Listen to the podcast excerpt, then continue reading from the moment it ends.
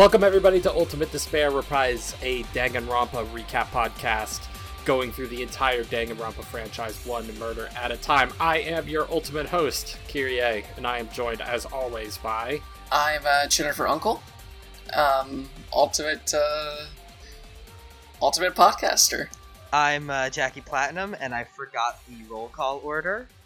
Hi, I'm Inez, and I'm the ultimate really bad at rhythm gameser. Yeah, you gotta listen when you go to court. That's what they have you do. You know, is that they bust out a DDR pad, and um, whenever you're giving your testimony, you gotta hit that shit. Guess I'm going to prison. Yep. All right. well, everybody, today's homework was the investigation and trial of Chapter One of Trigger Happy Havoc, Trigger Happy Havoc Danganronpa.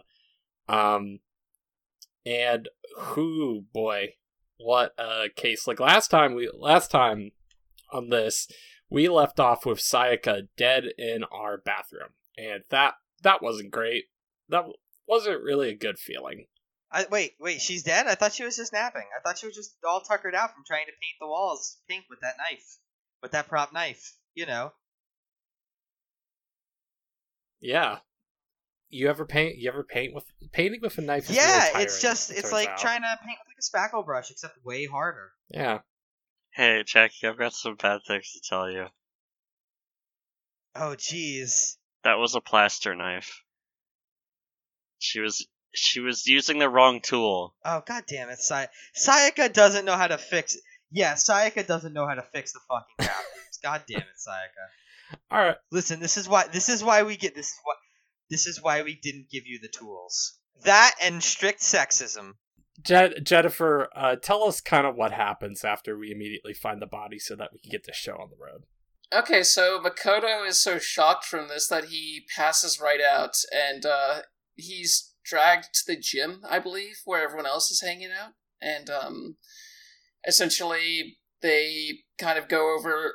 Okay, now that the person's dead, what happens next? And Monokuma's like, "Oh yeah, we have to kind of investigate that." So he explains the class trial situation where once someone does a murder, um, they have to a, a class trial takes place after a quick investigation, and um, if the person if the person gets away with it, they get to go, and everyone else dies. If they don't get away with it, um, They are executed. exactly.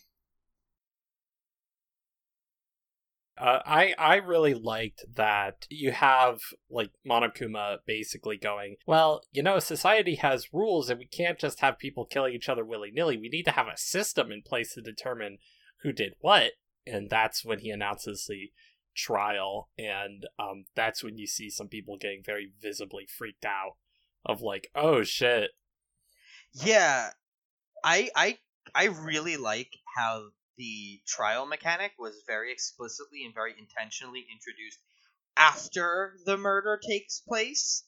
Like, if we are looking from the perspective of the murderer, um, this motherfucker did this, thought he would be getting away like scot free, just do the murder and walk right on out the front door, and not quite the that case. well that very clearly does not happen. Like we we go through i mean we've we've all played through the case. We know what happens. That is like the exact opposite of how it goes down. Yeah, but there is a uh, someone does object to the whole trial system, Miss Junko Enoshima. oh yeah junkers. Yeah. yeah she she um This so is junko this gets is where I start really- playing a mini version of In the Arms of an Angel because man, Junko.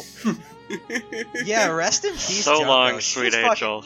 she she like stomps on monokuma and just eats shit immediately like there is uh there is like you know no there is very little pomp and circumstance to it just like monokuma just goes oh well fuck you hey idiot stomp on me again you violated rule number fuck you go die now The spears of Gungaria.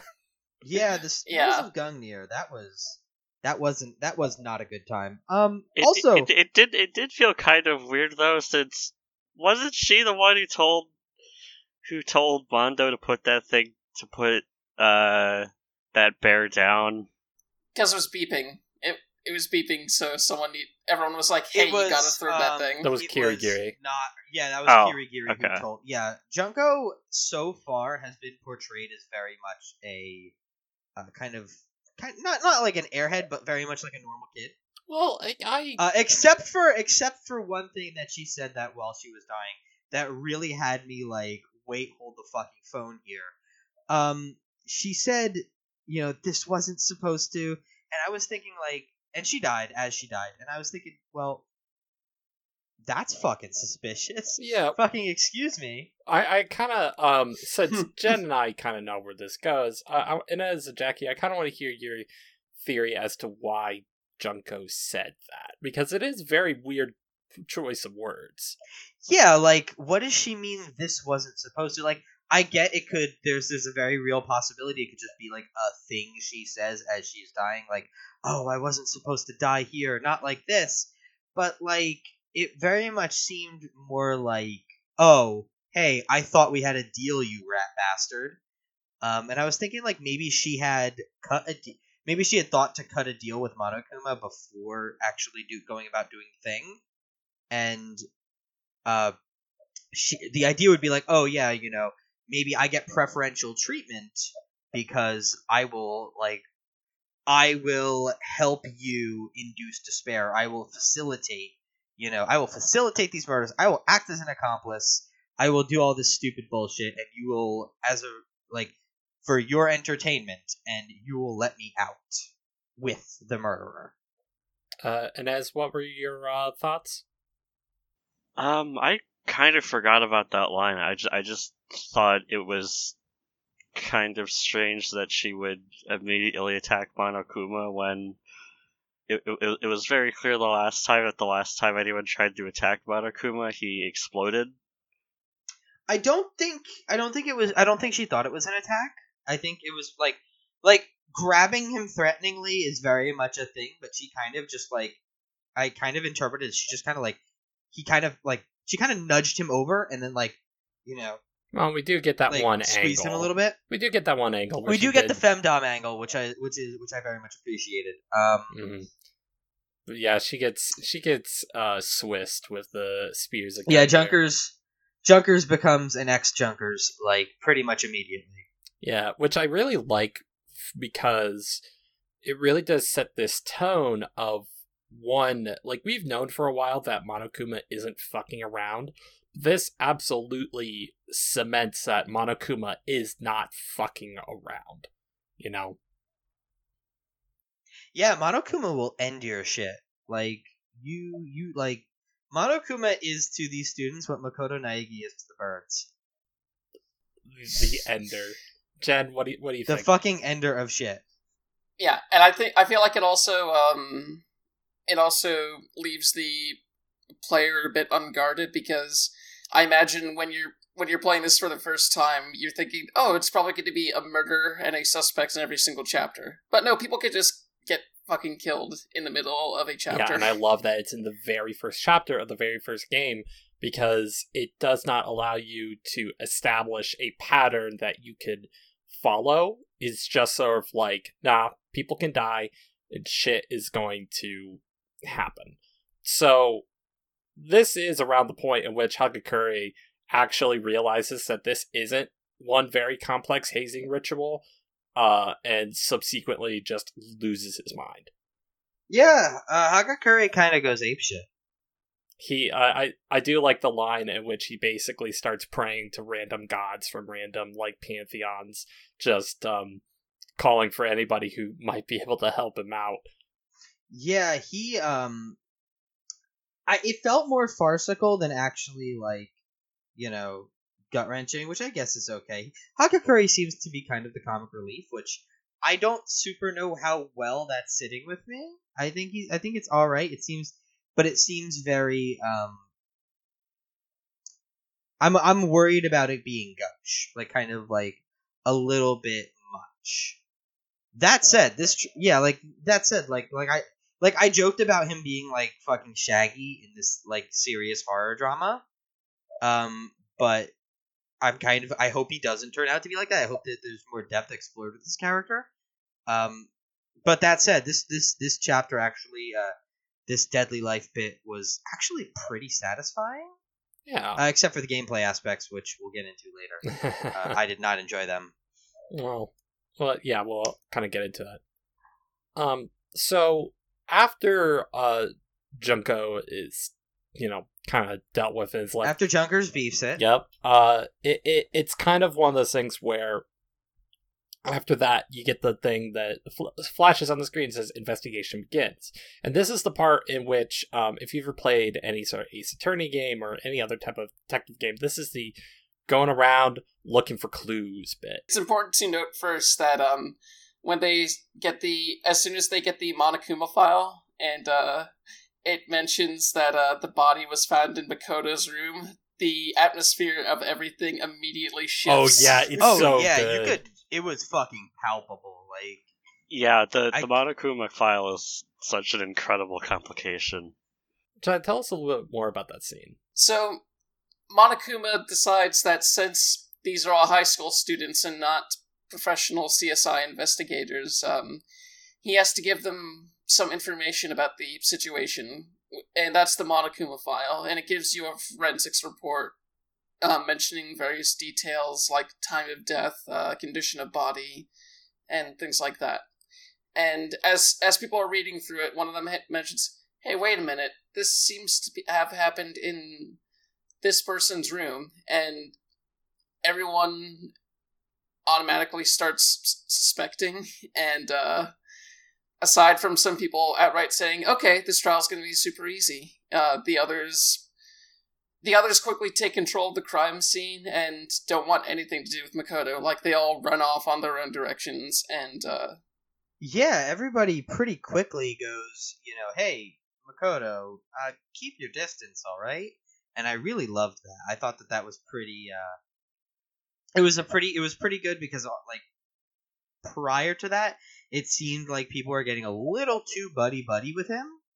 Like they were surprisingly open for people who kind of accepted the situation, who kind of were either like, you know, who were coming out of denial of their situation. Like Celestia was the only person during the first like free time event when I was talking with her who actually seemed to understand. Hey, we're all gonna fucking die.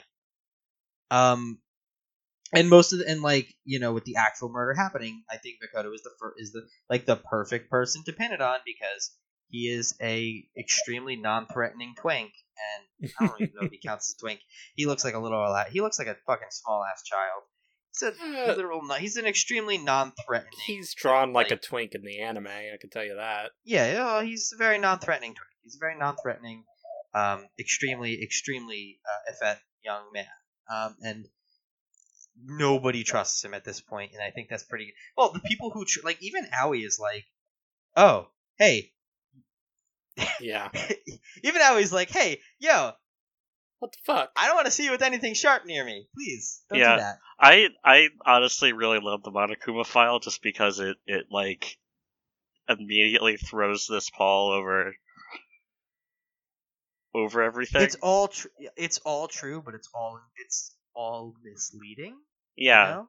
yeah like like like I, I i I really i really like that like it both confirms but also like makes it extremely alarming that someone has been murdered one of my favorite things regarding the Monokuma file, and they'll do it in this game, and they will also do it in other games, is that the Monokuma file will sometimes have incomplete information because Monokuma is like, well, I don't want to make it too easy. Oh yeah, Monokuma is very, uh, very much not interested in you getting the like. Monokuma's not here to help you. He's not here to like. He doesn't give you this information because he wants you to get the right suspect. He's entirely ambivalent to that. He's in it for he, the he gives drama. the inf- he gives you the information. Yeah, exactly. In it for the drama. He wants to. He gives you the information because the entire point of even having the information is, oh man, we are gonna see some pitched fucking emotions. here." yeah like like he, he even kind of mentions it during the class trial later that like that like he he hands out these these pieces of information which are true um and are like and and and and are like very much like like the nuggets of information you give out to keep things moving. So after that, naturally, I think most people did this. I certainly did this. Um, we go to the crime scene. Jen, tell us about the crime scene. Okay, so when you go back into the room, well, you saw a bit of this when you came into it within um, the first half of this chapter, but um, it's cut up with all sorts of knife marks. Um, you find the katana with a lot of its paint missing. Um, you also notice that there doesn't seem to be any hair left, or at least uh, Kirigiri notices this. Like, not even your hair is in this room. Yeah, Kirigiri kind of does the um the bolt like Kirigiri really puts the training wheels on for Makoto uh because Makoto is a dumb fucking moron. Yeah, like it it, it was like He ve- he straight up asks her when she's looking at the floor like, "Hey, did you drop a contact?" and it's like Makoto, you stupid bitch. Yeah, it was it was like honestly kind of weird uh, playing this because like I was definitely very aware that this was like a crime scene that I have to investigate, and it it doesn't really sink in for Makoto until like he sees the body. I think. Yeah, he's very much like I, I guess you can chalk it up to him being in shock. Yeah, like he- like I think I, I think like what the work is very much going for is that like Makoto has kind of mentally discounted it in his mind. And it's only when he sees the body again when it becomes actually real to him. On some level, the entire first chapter can be interpreted as like everybody involved just wants to wake up from a bad dream. Like nobody thinks like there is people think it's real. People know it's real, but they don't want to think about it. And so a lot of the like stuff that doesn't add up gets chalked away to well, obviously Makoto did it because fuck, I don't want to think about I don't want to dwell on this.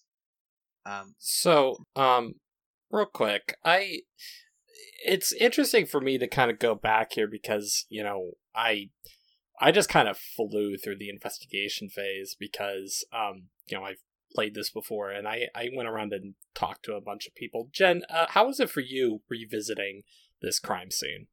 Um, well, it's it's slightly different than well, it's slightly different than I remembered it because it's a little bit smoother in later games, but um, mainly they organize everything pretty well, so you can um, you you don't miss anything before you're told you can move on, which is nice. Like um, you can basically uh, it, it basically makes sure you see every single detail of the room before you're told to get out of it. Yeah, and there's also there's also that that mechanic that makes it so that like every interactable point Yeah, in I a like room that a lot. is highlighted. You know, just in on the Vita version, it's you click the L button and it pops up with these handy dandy little circles. It's honestly great because you're not like pixel hunting. Yeah, I, I I do really like that the game like very much wants you to have all the evidence. I think this is around the time when the investigation music comes on too.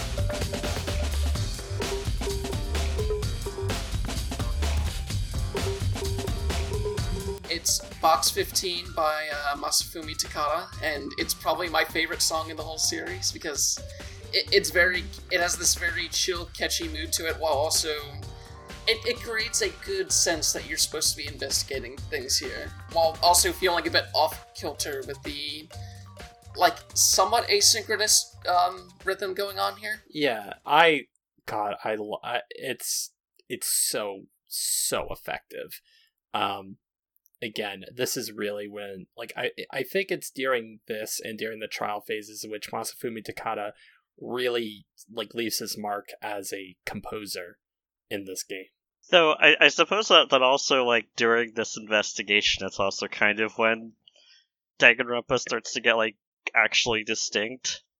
Oh yeah, absolutely. Because for a while you've you've you've been kind of playing like a sort of uh, you know like other visual novels have done this stuff you know um but anyway so you have a really effective scene in the bathroom where the kind of reality of the situation sinks in for makoto and we get possibly the funniest clue in the entire franchise 11037 Oh my fucking god. One one zero three seven. now listen listen i would like to I know that reiterate. it's literally only a like it's literally only dumb for us because we speak English. I, listen, I understand that when you see 11037 and the little streak, and as an English speaking audience, you're like, huh, huh, who's Noel?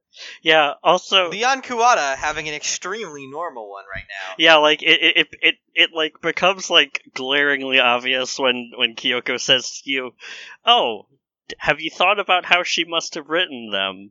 She must have written them by turning only her hand to the wall." Yeah, it's definitely a Babby's first, you know, uh, crime investigation. I think I think the game gets away with it because it's a tut- it, like this is very obviously the God. I don't want to say the tutorial murder, Kind of is. but it very much is like this is very much your training wheels murder investigation. This is a murder investigation for babies. It's largely just there to get us used to the mechanics, right? Yeah. Now, Jen, you and I have played a bunch of investigation visual novels. The first case is always kind of like this, huh? Yeah, it's basically a Phoenix Wright one situation where they, in that first case, they straight up show you the killer, so there's no doubt at all. And uh, it's very much one of those things where throughout this case, they're teaching you the mechanics as you run into them. Yeah. And also, again, this was a, originally a Japanese game. This release didn't even make it to the States till years later. To a Japanese audience, I think the puzzle would have been slightly more difficult, but even then, it's still, like, kind of not quite there. don't they usually teach you like like romaji in Japanese school? They do. It's just that, um, well, from my experience of living over there, some p- folks look at English as just something that you learn in high school, like the same way American students sometimes think about French or Spanish as something that, as a class they sort of take. Also, the name Leon specifically, I feel might be a little bit more uh, roundabout for Japanese audiences because it's spelled in English. Well, it's spelled internationally as L E O N, but the E makes a long, like an E sound. And, well, typically in, you know, in the way E is taught internationally is as making an S sound. Like how it's pronounced, you know, in according to its like French origins. Leon. That being said, he's having an extremely normal one, and uh, you mentioned that you tried to talk to him after, uh, like outside of the room, in the hall, in the hallway after the murder. Yeah. Um. Did you try like like like fiddling with with this room door? He's like, "Oh no, no, no, no, no, no, no! Don't touch Yeah, he the got, like, door. it's really all good. It's yeah, all like good." like dude." he he just comes running. Yeah, you said. Yeah, you suggested it, and he was- Also- Ooh. Also, there's the fact that like after after you leave um the murder scene, like he's just kind of awkwardly hovering a couple doors down. Yeah, he's very much like man is extremely trying to look casual while like Hand on his hip. interfering with the investigation. There's a joke in the uh, Danganronpa abridged thing on YouTube in which they superimpose a "Hello, my name is Leon" like fucking name tag on him. Him going, "No, I wonder who did it." Yeah, and the name tag is the name tag is just the written out blood bloody letters, except with the color removed. Yeah. So as you go into this hallway, uh, you meet perpetual trash man Hifumi because you realize that there is a clue p- potentially in the trash disposal room, and unfortunately, our our good friend Hifumi is the one who has the key, so we have to talk to him to get the key. And um, when so as I've mentioned before, I'm playing this on Vita. It's a relatively older game, and it ran fine. Like literally, when I was playing this years ago, I never ran into a single bug when playing um Danganronpa like years ago, right? I've been playing it recently, and my Vita appears to be haunted. Because when I went into the trash room with Hifumi, I ended up in a blank void of a space that I could walk around. And Welcome to the trash void. I was in the trash void, and the only thing in there was uh, Hifumi, and I could not interact with Hifumi, but I could not run away. I, He's I, so so. Here's my theory. I think that's diegetic. Uh, Hifumi lives in the trash room and he draws his prey in from the outside into his personal void like a fucking trapdoor spider. That's Hifumi. Hifumi Yamada. All day, every day, be eating them twinks. Yeah, but once I restarted, once I saved and restarted the game, um, things came back to normal. I controlled uh, Hifumi's stand, um, and got things back into normal. And uh, you learn a couple details about the trash room. Yeah, we learned a couple. Um, so there was a shattered crystal ball and a like torn, burnt sleeve, uh, in there. And now I know Danganronpa did doesn't do like this wasn't done, but I feel like it would have been like way better if they had a bigger budget. Is to have multiple changes of clothing for the characters and to have Leon not wearing his white shirt. Like, because I feel like on some level that would be like that would be a little that would be a little bit of an interesting nod. I don't know. This might be a this might be a big digression that we need to cut out, but A little. Well, I, I just know that during the trial they bring up, "Hey, a bunch of us wear white shirts."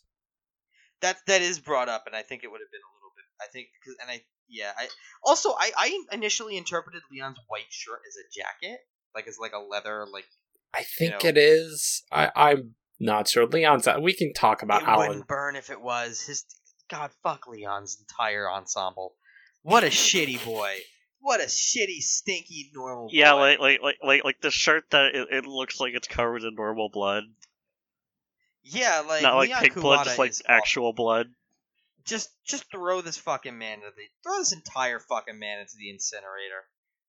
Just start just just drop him into the primordial soup and start anew. I don't like him. I just I don't like him.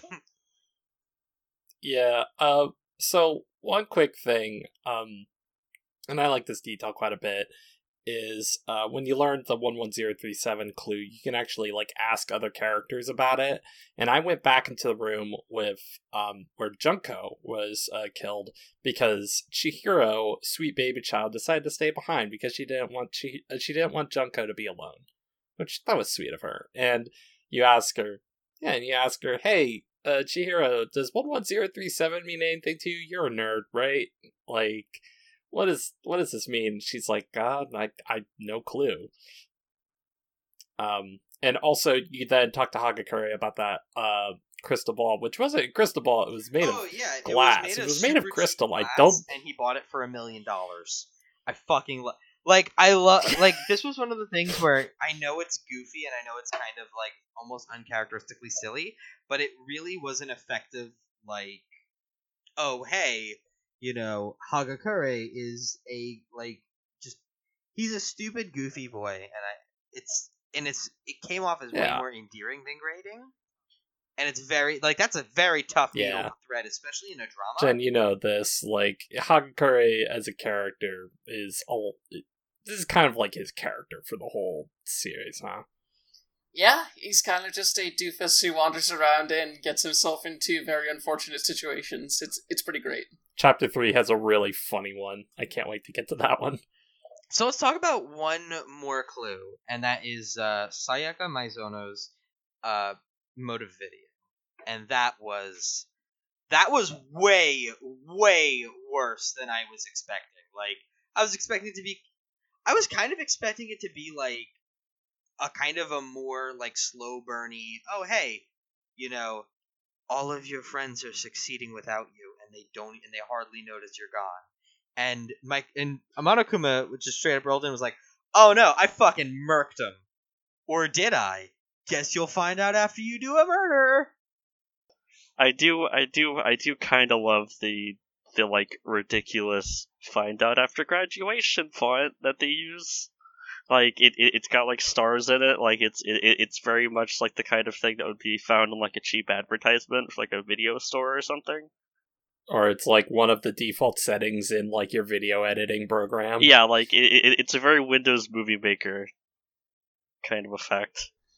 Uh, It's also worth mentioning that the the door labels uh, when you actually get out and take a look at the room, it's like, huh, um, this isn't supposed to be labeled this way because on your door it has Sayaka's name, and on Sayaka's door it has your name.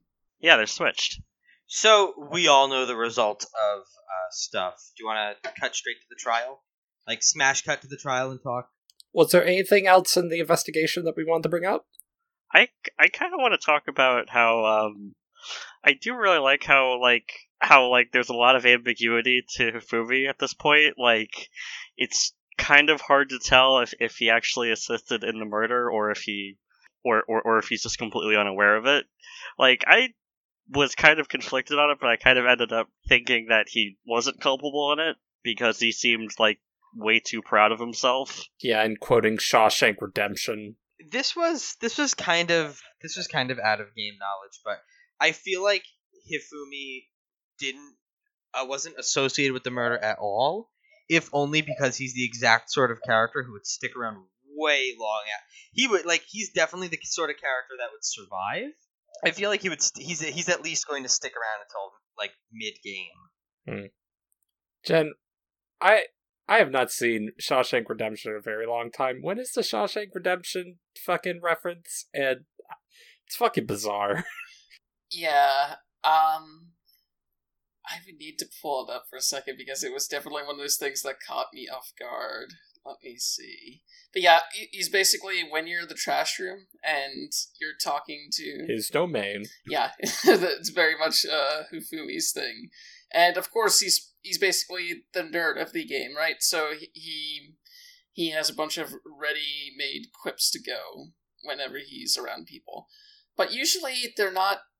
Usually they're not references to. Uh, you wouldn't expect it to be a reference to a 1990s um, live action movie with him. Especially an Yeah. American film. I feel like that is definitely something that they added in translation. I, I, I I'm really curious at some this this project is making me interested, and maybe we'll do a side episode on this. But like, I want to go in and play the original ass Japanese version, and like see what I can glean from it. Like, just load it onto my like either get a copy or something and load it onto my PSP and see how it goes. But Also, uh, one last thing about Hifumi is that like I do, I is that like I, do really like how, how like wh- when you ask him about it, like he says that oh, it just so happens Monokuma talked to me yesterday and asked me to take care of it. Like I was gonna start this morning, but after what happened, I haven't had a chance to get started. Like, like, like that too. That that kind of felt like, like, oh yeah, this this feels like kind of a planted lead that Monokuma set down.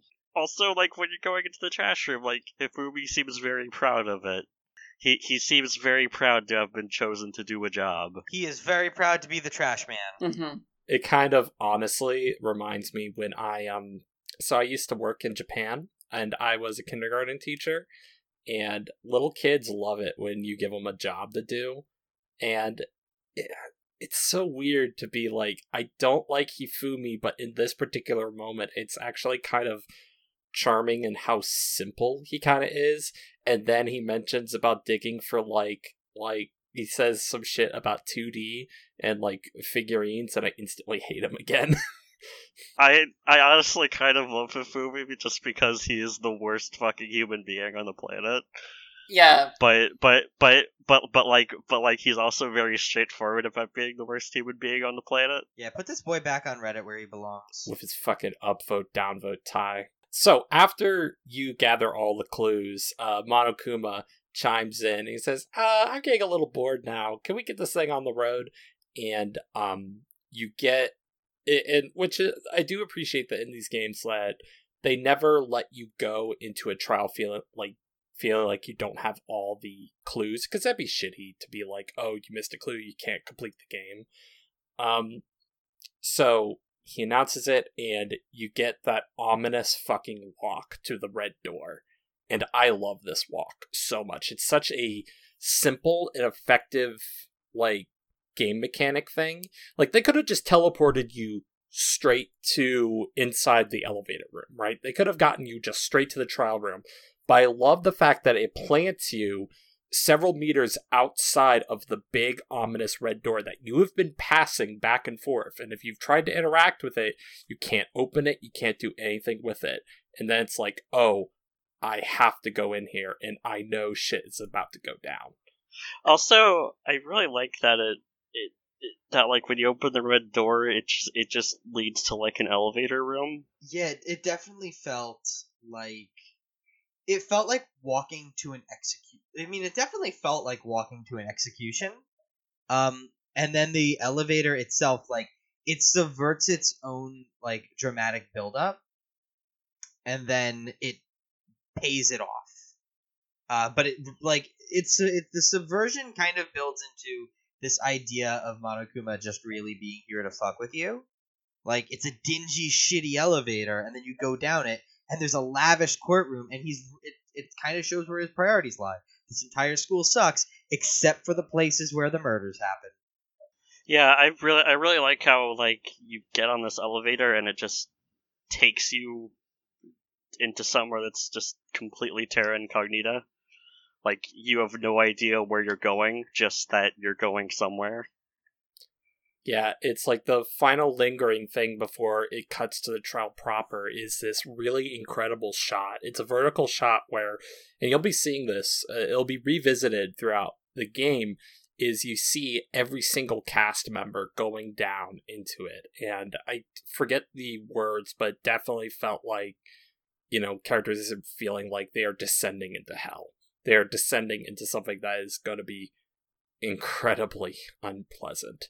Yeah, because like you very much are. Like you you you've opened the red the red door with like the very harsh red lighting, and now you're going somewhere that you don't know. Yeah, you're going into the unknown to do a trial where you are told that at least one person is very thoroughly and very explicitly going to not come back from.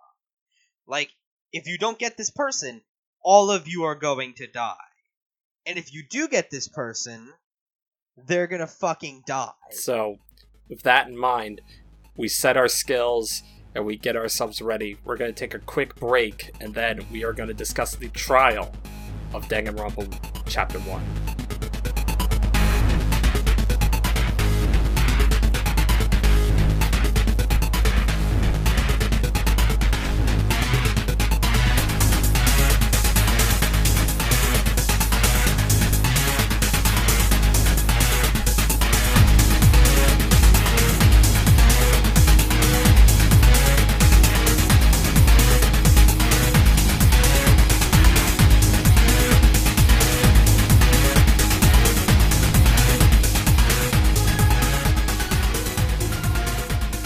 Everyone, it's me, your ultimate host, Kyrie. I hope you are enjoying episode 2 of Ultimate Despair Reprise. It's a labor of love, and I can't do it without your support and the support of my co hosts, uh, Jennifer, Jackie, and Inez. Thank you all so, so much for coming on us with this journey. It just, it means the world to me. I've been so proud of this project, and I hope to keep going. Got a few shout outs. First and foremost, huge thanks to Scanline Media for hosting this podcast. Six and Jen have been working so hard for years on this site, and they deserve your support. Go to scanlinemedia.com for all their latest in articles, podcasts, and other just good, good stuff. Six and Alan just started a new podcast called The Johto Quorum. Uh, that sounds great. I'm going to listen to it after I'm done editing uh, this thing. Uh, also, if you give Scanline Media uh, those good, good Patreon dollars, you get access to an exclusive podcast called Oops All Anime, where Jen and Six and rotating guests watch new and old anime and give you just the hottest of anime takes. I'm occasionally a host, on, uh, a co-host on there. You should uh, give it a listen. You know, just saying, give it a listen. Huge thanks to Vetrom for letting us use uh, their Danganronpa remixes for the music on this show.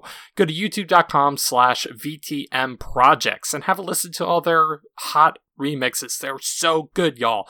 Give them a listen and support them on YouTube, Spotify, and iTunes.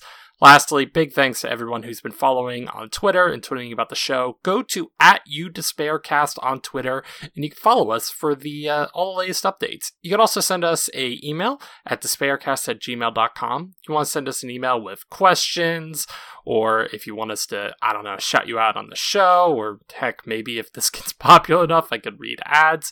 Who knows? Who knows? Um, but that's all I have for this week. Uh, by episode three, make sure you are doing your homework uh, by playing Chapter 2 Daily Life of Danganronpa 1 Trigger Happy Havoc.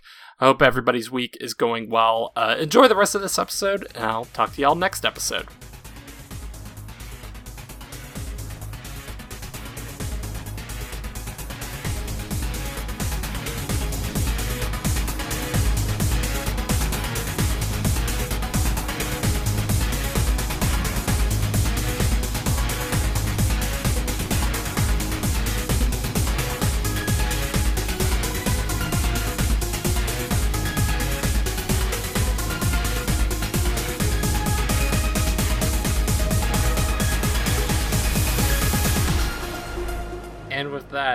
That, we have returned.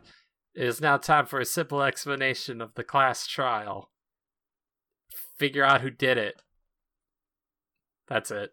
Fig- yeah, figure out who did it, or you fucking die. Monokuma with a gun explains to you. He explains that, like, hey, you kid. This is my brother, Gunokuma. if you displease him in this class trial, he will pump you. He will pump you so full of lead, you'll be shit. You'll be you'll be able to function as a pencil. So, a fun thing that they introduced right off the bat when the trial starts, um, right where uh, there's a total of 16 spots. And when we were coming into this, um, there's obviously only 15 students. left. Oh Well, yeah. there- yeah, there's 13 people left, and for the people that are dead, they've put up death portraits. Uh, to sh- so Monokuma's expression is like, well, even in death, friendship should tie us together. So why not put the representation of your dead classmate in the trial? Also, there's an empty seat. Don't fucking worry about it. Yeah, There's don't fucking worry empty about it. Not suspicious at all. Not suspicious at all. Uh, again, uh, Vita bug report. Uh, when I first loaded in this trial, the death portraits were loaded in as big white boxes Yeah, hey Kiri, why are you playing on the piece of shit Vita? because it has my old save yeah, file. I think your Vita is haunted. it's haunted Yeah, by Hifumi. Kiri, Kiri, it's it's a fucking Vita in 2019. The Vita's good. yeah, to yeah, be clear, I'm also playing my on the Neo Vita. Geo. so, um, this is where we are introduced to the first several instances of full voice acting. So, Jackie and Ez, what were your thoughts on finally hearing these characters speak complete sentences? I I liked them. Um, I I can I maintain that uh, I would I would take a bullet for uh, Kyoko Kirigiri. Um, and also most uh, also uh, like Sakura Ogami wouldn't need it, but I would take a bullet for her too. Of course, Aoi Asahina. Basically, uh, Kirigiri opens the trial by basically asking, listen, are the results going to be fair? Or, like, will you, if we ask you, Monokuma, the results and we give an answer, will you tell us the correct answer? And he says, yeah, basically. Which uh, instills a great amount of confidence in Kirigiri, although I don't think anybody should be trusting this bear. Um, so one thing that I rather like at the beginning of the trial. First off, Ishimaru goes, "All right, everybody, close your eyes, and whoever did it, raise your hand." It was it was a valiant attempt. He he tried. I don't even know what he was going for because it's like if Listen, everybody closes listen. their eyes. Listen, don't fucking worry about it. The 16th student will figure it out. Oh yeah, we we haven't we haven't mentioned the empty sixteenth uh, stand yet. We we very briefly glazed over it with a don't fucking worry about it. Hey, hey y'all, I'm fucking worrying about it. don't worry about it. This 16th student is the murderer is the thing. Like, hey, Jen, well not Jen, the murderer in this trial, but the murderer in general. Jen, trust them. They they don't have to worry about it. Just tell Hey, them. Tell them. hey, tell them, Jen. They Hey, don't have to the way about you're it. saying that makes me worry very specifically Don't wor- about that. Don't worry about it. It's fine. Hey, hey, hey. I'm not worried about it. But Don't let me tell it. you, let me tell you, that is exactly the sort of shit that the mysterious 16th murder student would say. Are you saying that Kyrie is the mysterious 16th murder student?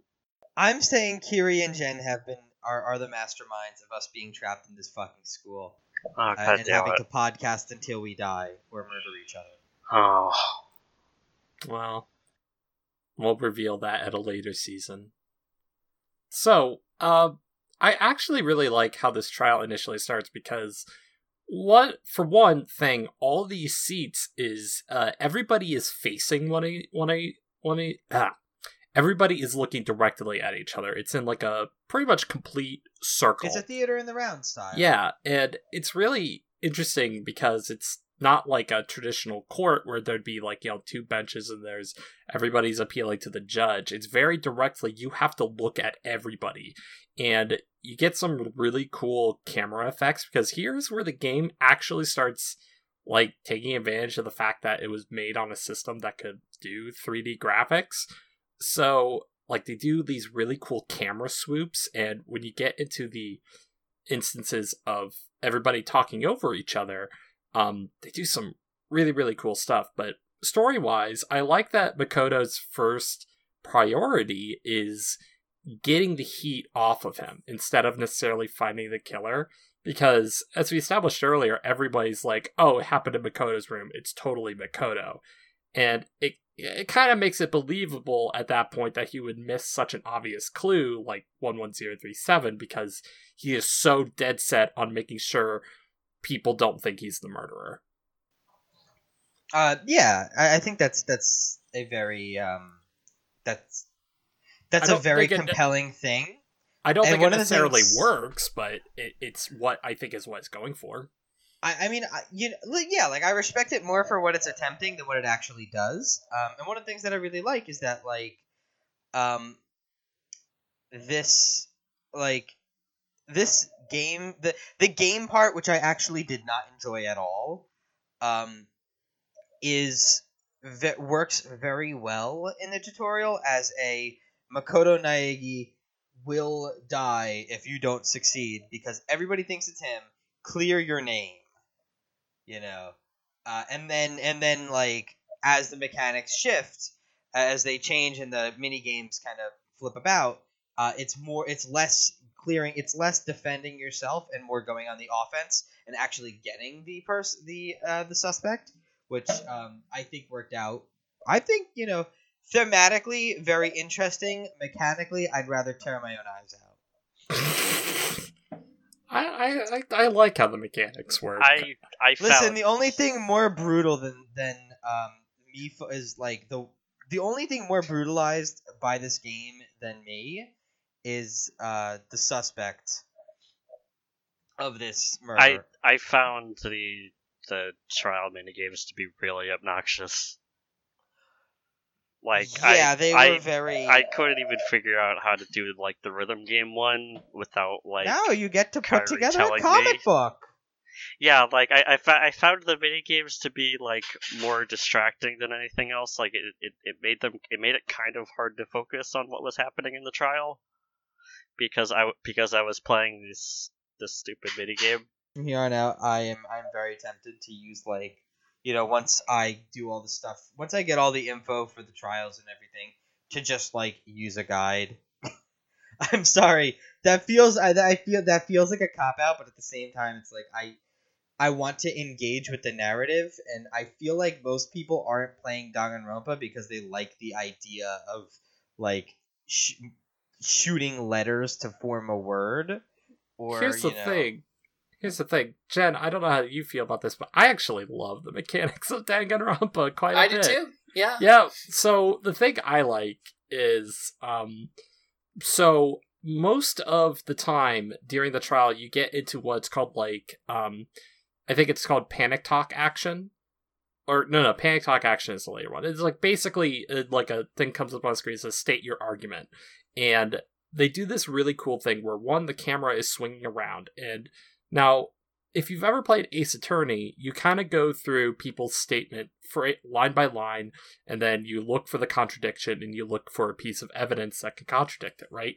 And Danganronpa, you get truth bullets loaded into your chamber and you fucking have to shoot them down. So I don't think there's necessarily an expression in Japanese as like shooting someone down, but it, it is really interesting that like you know this game being translated they have literal literalized in mechanics you know when you shoot someone down or cut somebody off you know? It, it gets a lot better in later trials when you have more bullets to work with and more contradictions but um or at least more potential contradictions but i enjoy having to i enjoy typically listening to the um statements like two or three times because it gives an idea of what the characters are like in the harder ones anyway and um you really get to think about the situation and depending on the way that the depending on the situation and um exactly what they're saying you can start deducing are they trying to cover it up or are they just saying something really silly and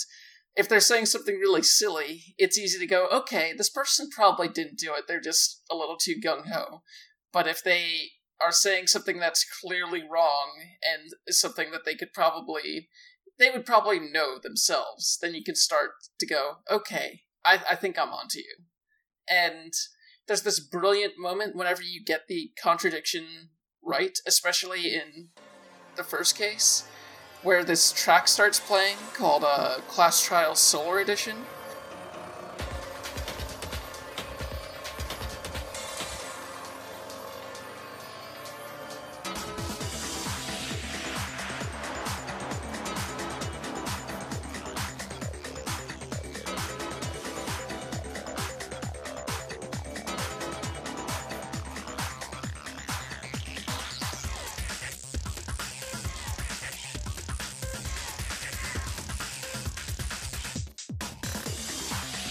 Perfectly captures the mood of okay, the tables have turned now, and I'm a Makoto Naegi, and I'm telling you what's what. Thematically, this is a very interesting mechanic. Um, actually engaging with it though, it was clunky, in my opinion. It didn't like the the sentences kind of floated about lazily. This might just be because it was the tutorial, but if the sentence the as the characters spoke, their dialogue kind of floated around lazily on the screen. And once I've like got once I figured out, oh, that's not, you know, relevant to the discussion or that's not a thing that I could shoot down. I have to wait for them to finish talking, wait for somebody to finish their next non-interactable line, wait for the one that I want to do, wait for the one that I need to interact with. I click it and it's done ski. And then the next one shows up. And it just kind of lines these shots up for you. And it's it's just it's it's not engaging and it's not you know it doesn't feel like i'd say it feels the closest to actually like it's the most engaging of the mini games and it is it's not very engaging. And i still feel like it's one of those things where on paper it adds a lot. I feel like it would have been if they could figure out a way to just fold it into regular visual novel like stylings it would have been just as effective without being as much of a uh, as much of like a dead weight. Yeah, Um, I uh, when I was playing through the trial, I, I felt very rushed, in part because I think I think of the big time limit, even if it's like extremely generous. then and I think I think the two I, I think the uh, shooting the letters part, like when we had to shoot the word hair, and then like the rhythm game shit was the former was was pretty goddamn bad because it made it it really hammered in like oh hey Makoto Naegi is a fucking moron. Like it made like but that's like that's funny when I say it but when it gets when it's trying to get you into his headspace it felt it like it was it, it made me antsy I guess is is what I would say. Like it made me not want and the rhythm game was some inscrutable like stupid bullshit just cut it out entirely there was no reason that i have to shout my points at leon kuwata to get him to vote himself murderer Like everybody else, like at that point, everybody already knows he did it. There's no reason for there to be a boss battle. There just needs to be a scene. Like you could cut straight to the scene where everybody else goes, Leon, we know you killed her, and then bam, he gets executed. Yeah, but I think that there's a. I think you need to prove beyond a, the shadow of a doubt that this is the right thing because we're talking about everyone's lives on the line. Yes, so you have to. absolutely, and we are, pr- and like the sequence there is proving it. But there is no reason for there to be that like ri- that rhythm game mechanic there. Like that that feels like filler. It feels like play DDR so you can continue. Yeah, like like when I got to the like the rhythm game part, I it extremely pulled me out of it because like I had to ask for help from y'all to figure out how to play this minigame. Like I, I, I tried it like three or four times myself and I got really frustrated, which super pulled me out of it. I guess the only thing that I have to say, like, well, one, two things. Um, the I'll be saying this a lot. They do it better in the later games, and two, uh, to Jen's point, it's like you really do kind of have to, you know, prove not only beyond a shadow of a doubt, but like kind of shoot him down because I because you have to get everybody kind of like on your side, but I guess for me, it's just I. It's it's giving a, a it's that moment in the Ace Attorney game when the um when the uh, person who did it is breaking down and you're the one that has to break them down. That being said, I think one later in this game they do introduce some more interesting things with it, but they do make it better in later games. I, I, I guess I'll just say for now, like, don't necessarily write the mechanics off, but hey, they're rough. It's like the first game. It's the first game in the series. They're a little rough. Um, but imagine trying to do it on a circle, uh, like a fucking on the PSP uh, nub.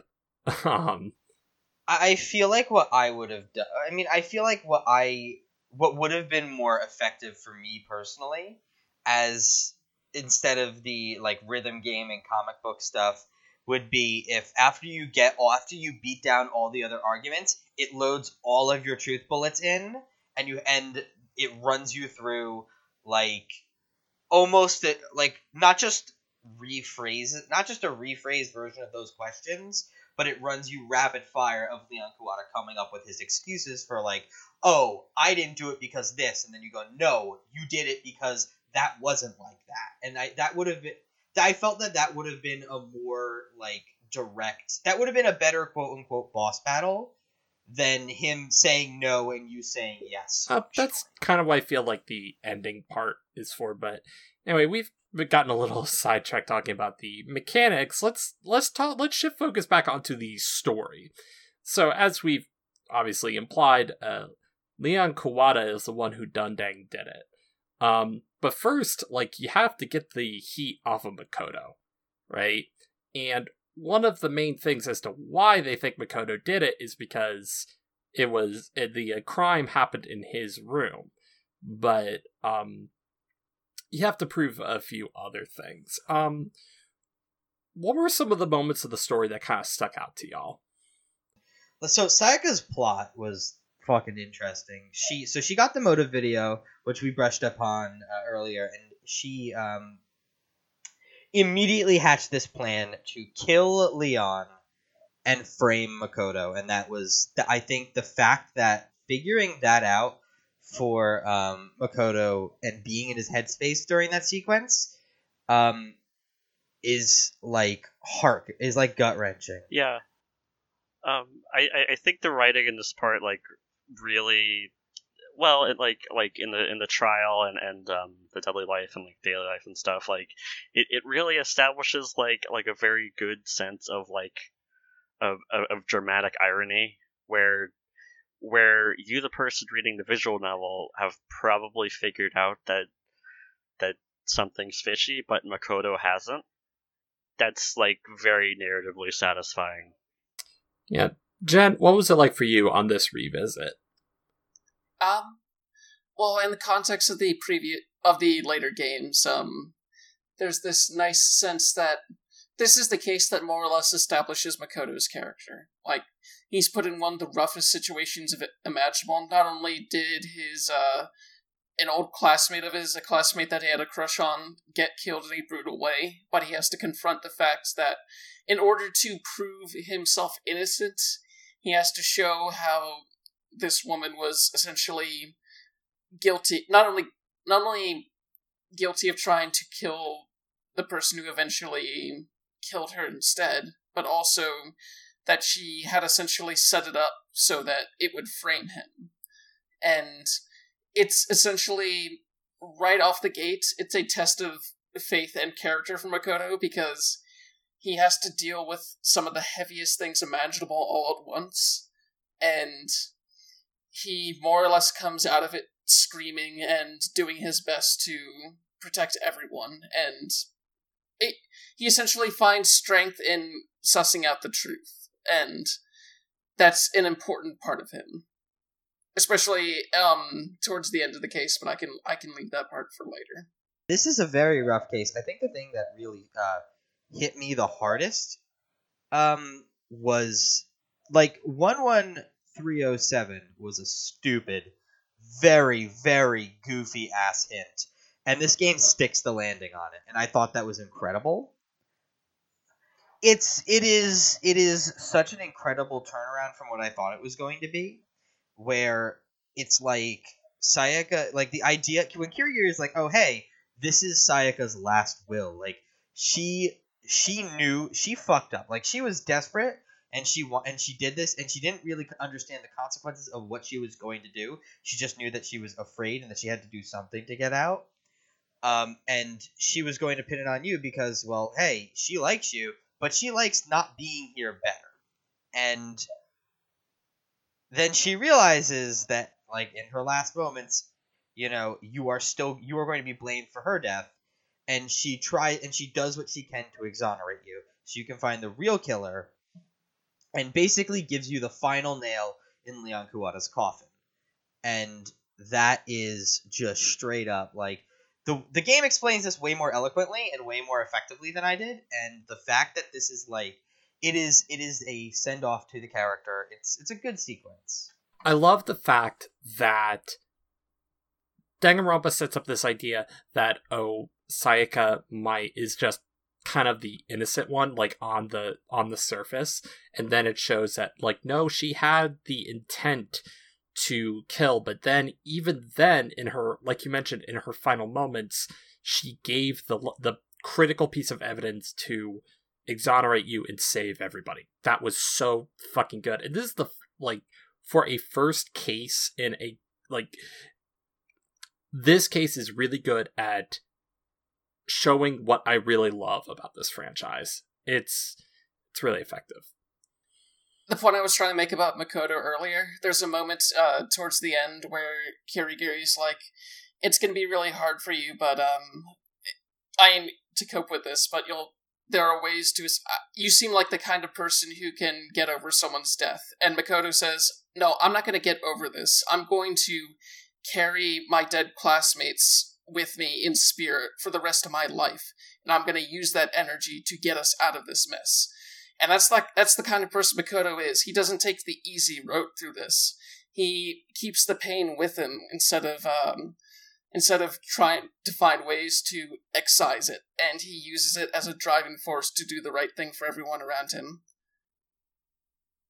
He's he's kind of like a he's like kind of like an empathetic superhero in that way.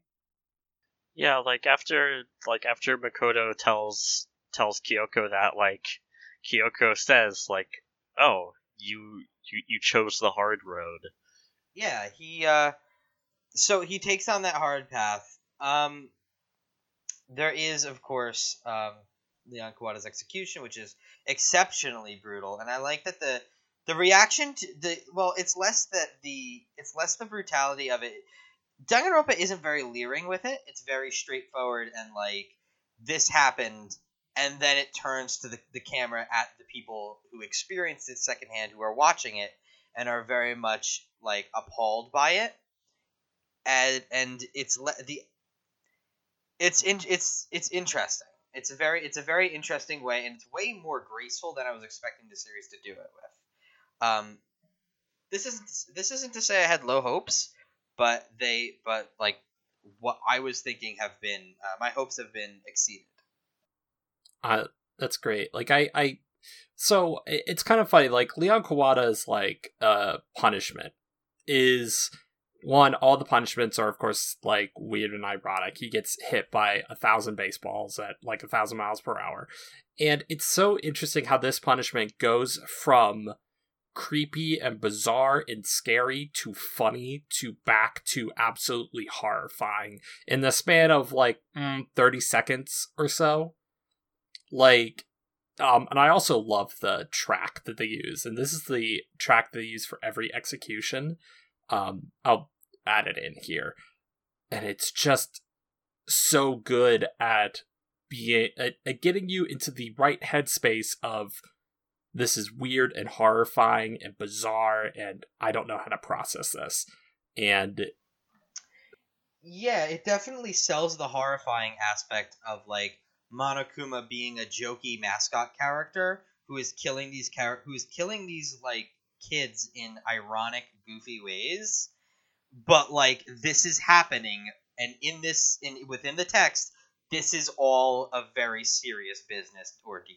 yeah it, it's very telling that like the final shots of that execution is more on the reactions of the rest of the cast rather than you know leering at leon's dead body who is there's this really beautiful shot of like the final baseball covered in blood this like core this like weird like i don't want to say angelic harmony comes on but like this bizarre sound comes through and you see this silhouette of this dead body you know covered in blood. It's it's very affecting.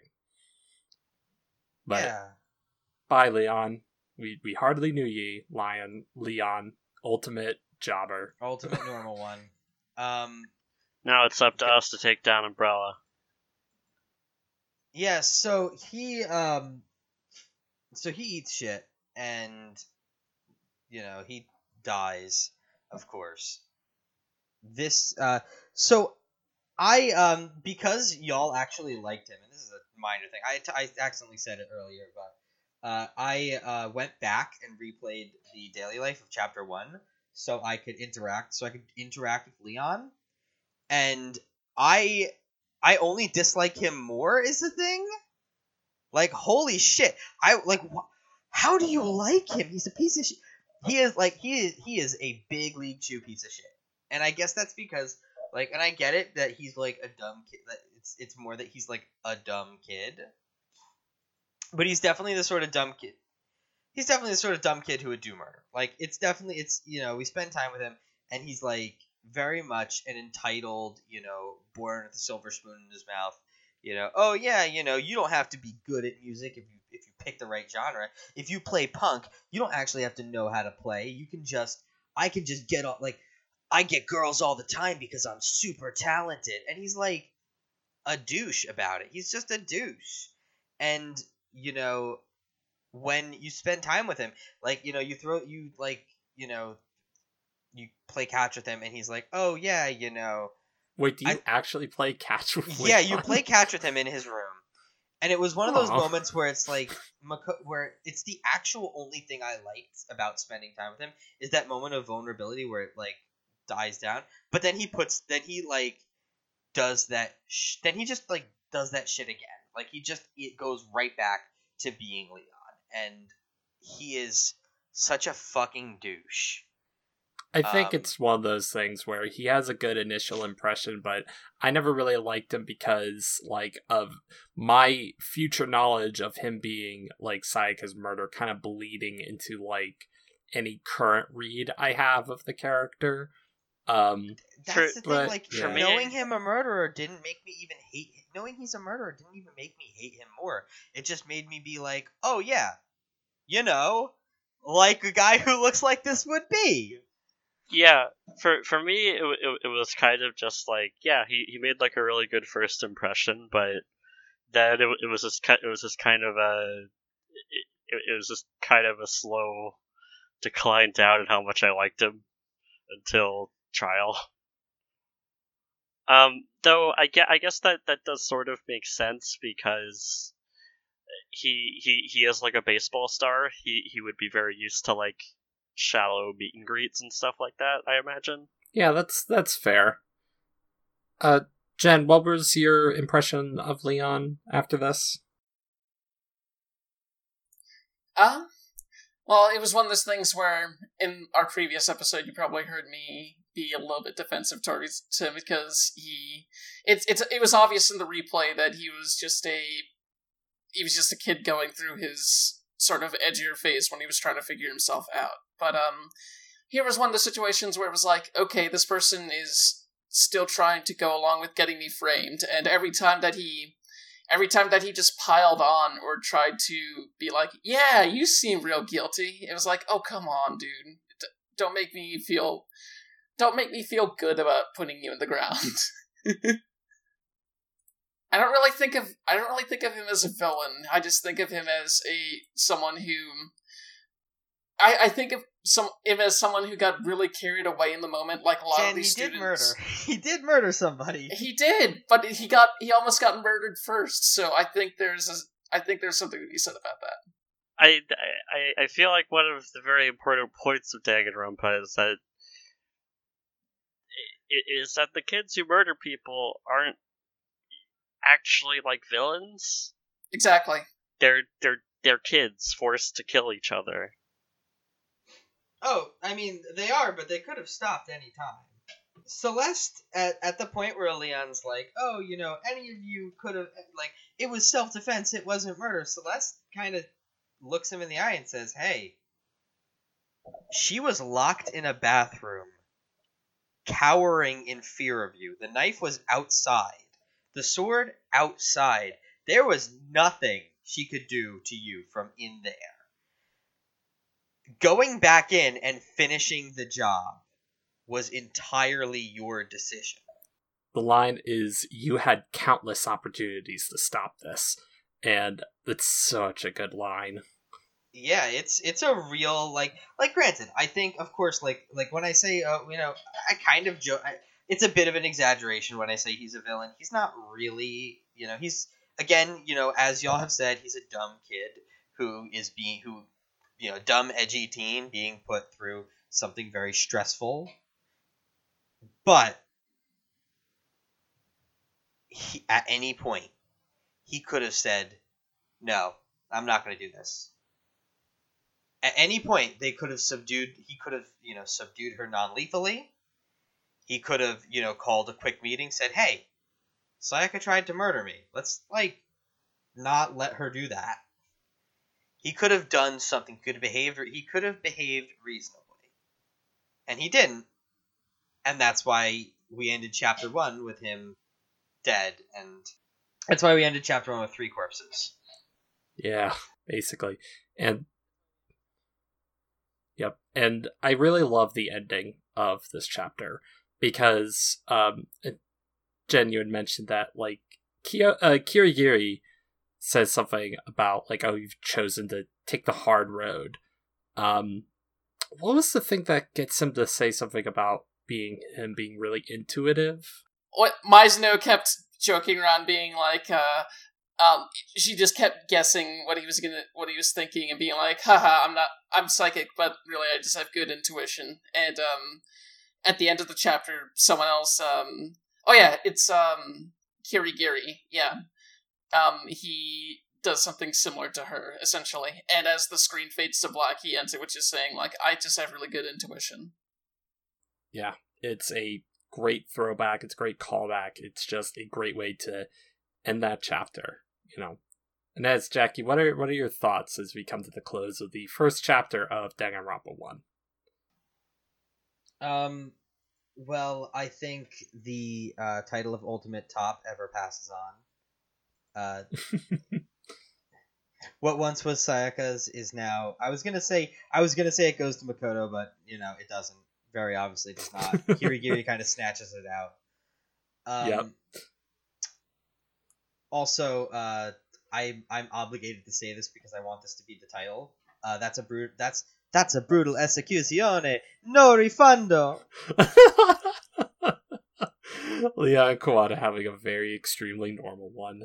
Inez, uh, final thoughts on this chapter. Um, it was good. Like I think there were some like definite missteps in there. Like maybe most notably the the mini games. I I found those very obnoxious. But other than that, I thought this was a really strong start. Like it it it it like kind of reminds me of like of like the first part of Kaiji where like where where where where like the reality of the situation just like just like suddenly and sharply breaks on you and the protagonist. Yeah. Um, Jen, thoughts on uh chapter one? Yeah, chapter one is chapter one on Danganronpa one is probably one of the stronger starts in the series. Though, all I I feel like all the chapter ones in each game are usually pretty good. This one is one of the better ones of those, and um, yeah, it's it starts things on a very high note, which is good because we're gonna be going through a low note pretty soon. Oh yeah, yep. Um, I like this chapter. I had forgotten.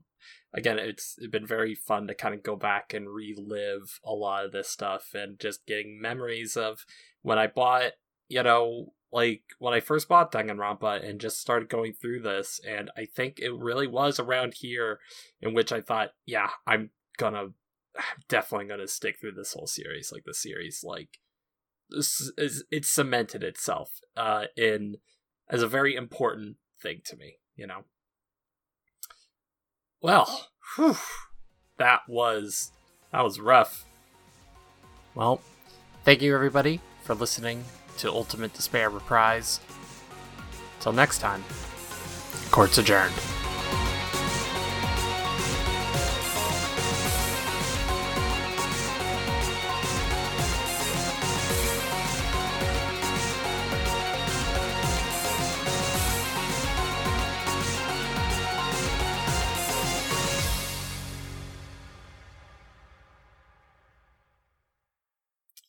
Hello and welcome to Ultimate Despair Reprise of Danganronpa. Uh, ah, God damn it, I fucked up the intro. Hold on. Cut! God damn it, Kiri. Do you want me to do it? No, no, it's no, it's I could I could do it. It's it's my show. I can